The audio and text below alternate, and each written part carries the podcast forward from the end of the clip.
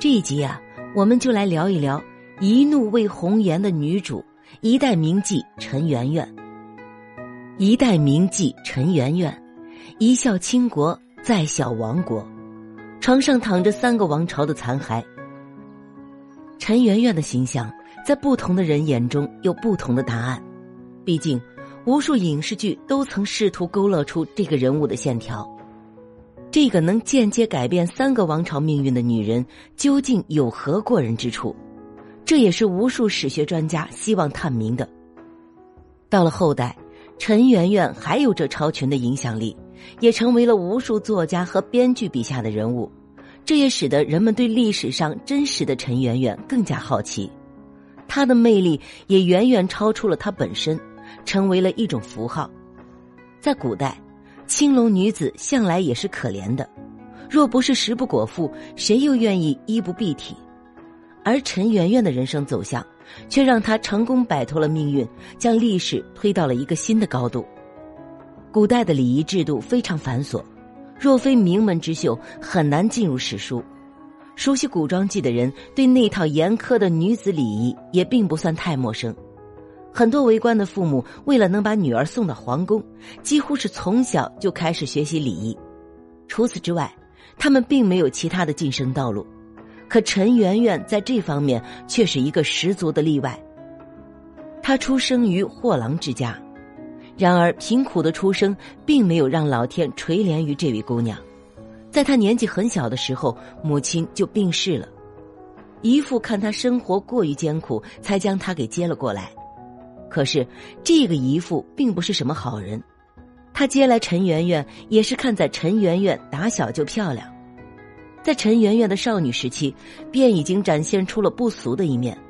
她不仅冰雪聪明，而且诗词歌赋几乎是一点就通，这也为她的未来造就了基础。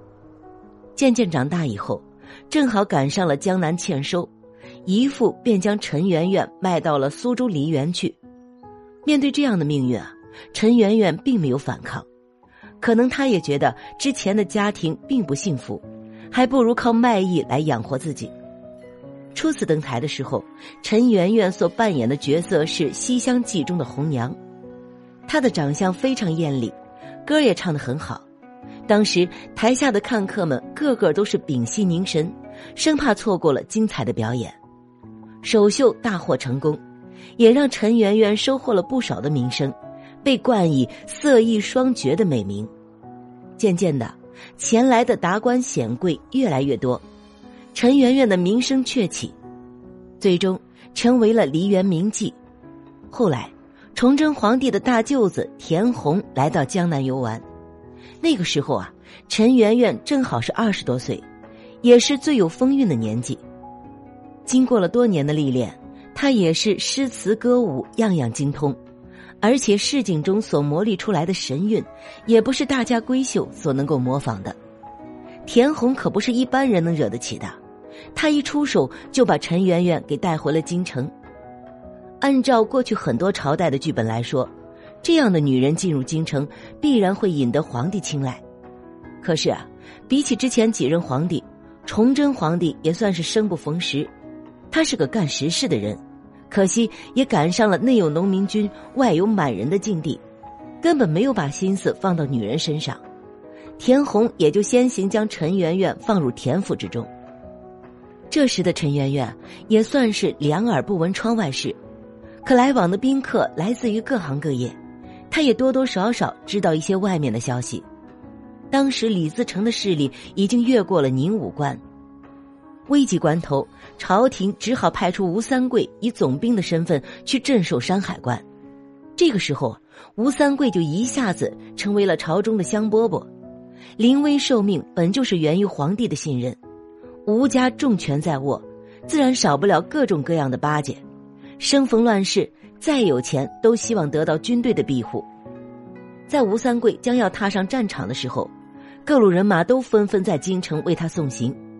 大家的想法都很简单，打输了跟我也没关系，皇帝要罚就罚你，打赢了还能找个靠山。田红本就是皇亲国戚，自然不甘落后。吴三桂那里的金银财宝实在是太多了，再收啊就要按斤称了。于是田横想到了一条妙计：陈圆圆。佳肴美酒之外，瞬间又飘来了一阵清新悠扬的丝竹之声。陈圆圆穿着白纱舞衣，缓缓走了出来。她那天的妆容也格外超群。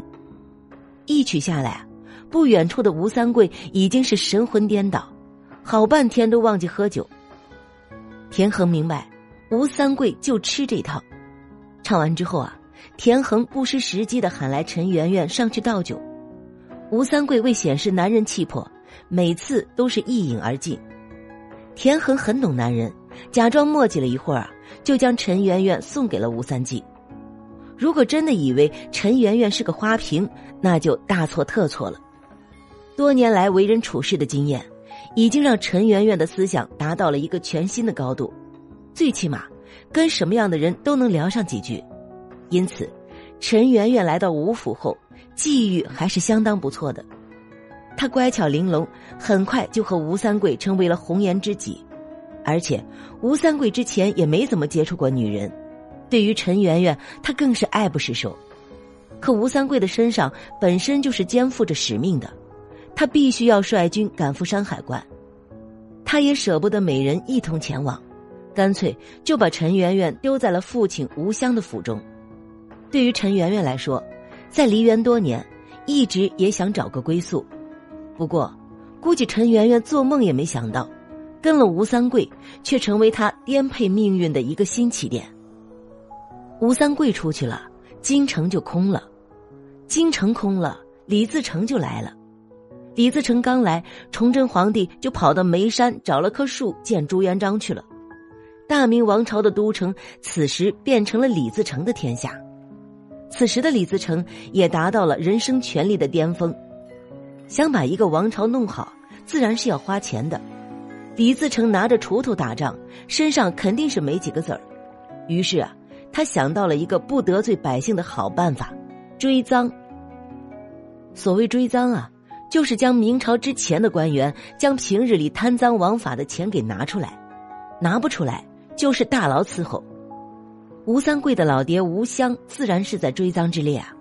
大将军刘宗敏刚刚来到吴家，还没看到金银珠宝，就被陈圆圆给迷住了。此女只应天上有，所以啊。